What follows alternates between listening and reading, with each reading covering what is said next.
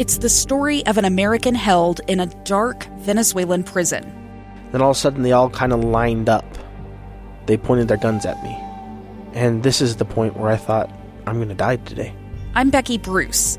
I spent a year working on Hope in Darkness, which now has more than 2 million downloads. Find it on kslpodcast.com or wherever you listen to podcasts. Inside Sources. Inside Sources with Boyd Matheson. Welcome back to Inside Sources here on KSL News Radio. It is great to be with you today, as always. Hope you're having a good day out there. As we wind down the program today, uh, again, a lot of a lot of ground we have covered. If you missed that last segment uh, with Heather Thompson Day, that uh, that was really enlightening to me. Uh, and I want to stay with that conversation just a little bit uh, because a couple of the things that Heather shared uh, got me thinking uh, really quickly. And it's one of the things I love about this show. It's one of the things I love about engaging every day is I always learn something. And what we learned just talking with Heather uh, is really good stuff. It's important stuff. And I think it's transformational stuff if we let it and if we lean into it. And one of the things that Heather mentioned as uh, she was describing, and uh, Heather obviously is uh, a Christian, and she's an interdenominational speaker. She writes for Religion News Service and Christianity Today, among others. Uh, but she talked about her conversation with her friend, who is an atheist. They grew up together, going to Bible school, doing all of those things together. Uh, he left, went on his own journey, and basically became a, a spiritual none, as it would be categorized in the census, uh, non religious, atheist. And she talked about their conversations and that they're still friends. And that's such an important thing.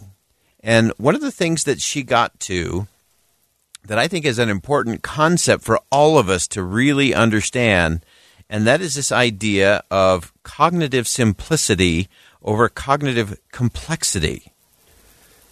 So, this cognitive simplicity is where we say, oh, well, I disagree with you about gun laws. Therefore, you're evil. I'm good. And that's the end. It's that simple. We become almost single issue friends or family. I thought it was interesting that Heather, you know, talked about how many in the country, uh, and she works on a college campus, so she interacts with a lot of young people, and how many of them are saying, you know, I, I don't even know my parents anymore. Uh, I can't have a conversation because of politics, and politics has become the new religion. And sadly, we're using the, the negative components of that kind of speak that is excluding or cognitively simple of if X is bad, everything is bad. If Y is wrong, everything is wrong. And people aren't that way.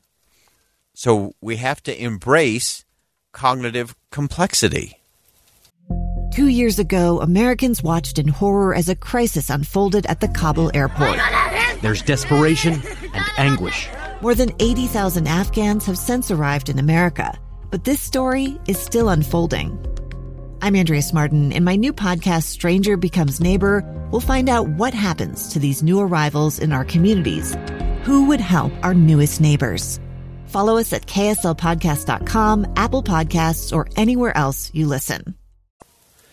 For Heather, it means embracing a friend who is an atheist and often challenges her on her belief, and they're still friends. And they have the complexity. They allow and create space for the complexity that is human nature and human beings. And I would even say divine beings.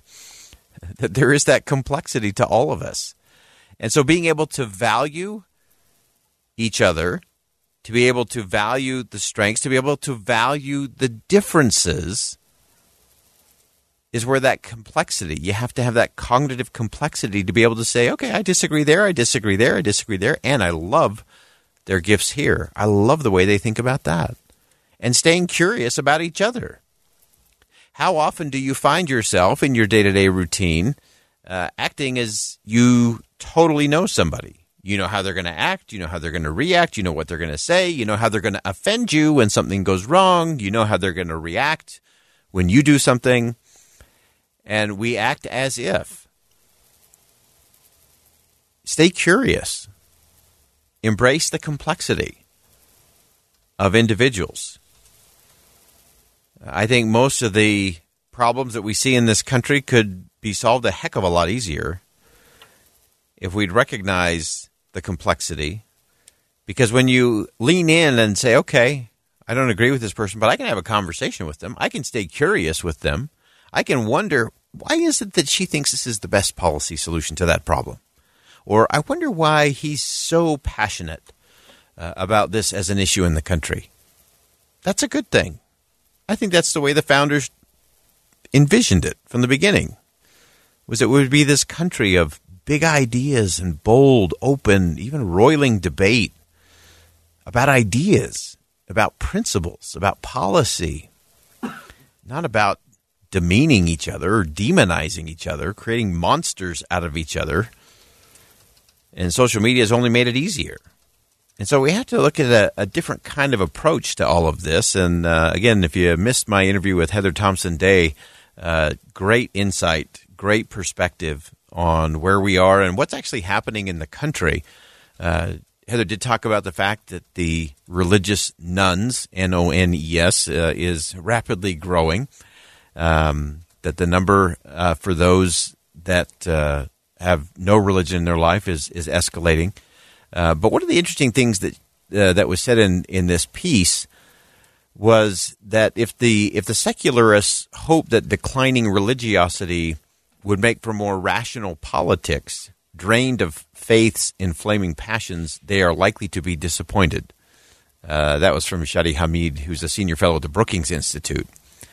Uh, and so it's interesting that America's relationship with faith has really morphed into uh, ideological beliefs, political beliefs, and we're we're doing the same thing over and over and over again.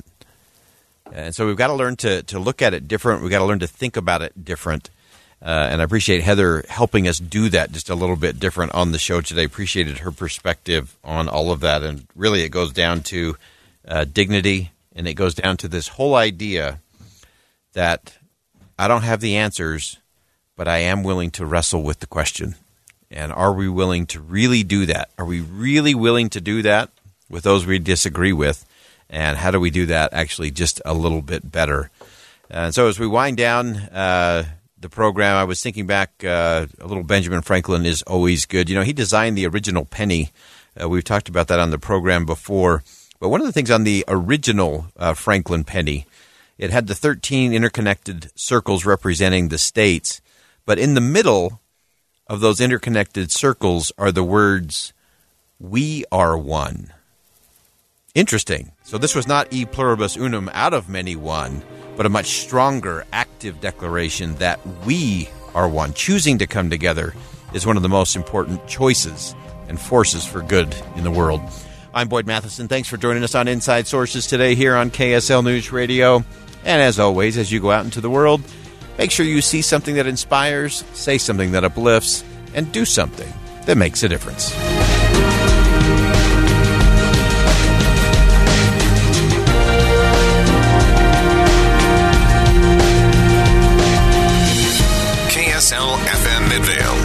KSL Salt Lake City. Listen on any smart speaker and in your car at 102.7 FM. KSL News Radio, Utah's all day companion for news. I'm Dave Cawley, investigative journalist and host of the podcast Cold. Don't miss Cold's new season three, where I look into the unsolved disappearance of Sheree Warren, a woman last seen leaving her job at a Salt Lake City office in 1985. Police cast suspicion on Sheree's estranged husband and boyfriend, but never made any arrests or recovered Sheree's remains. Find Cold Season 3, The Search for Sheree anywhere you get your podcasts.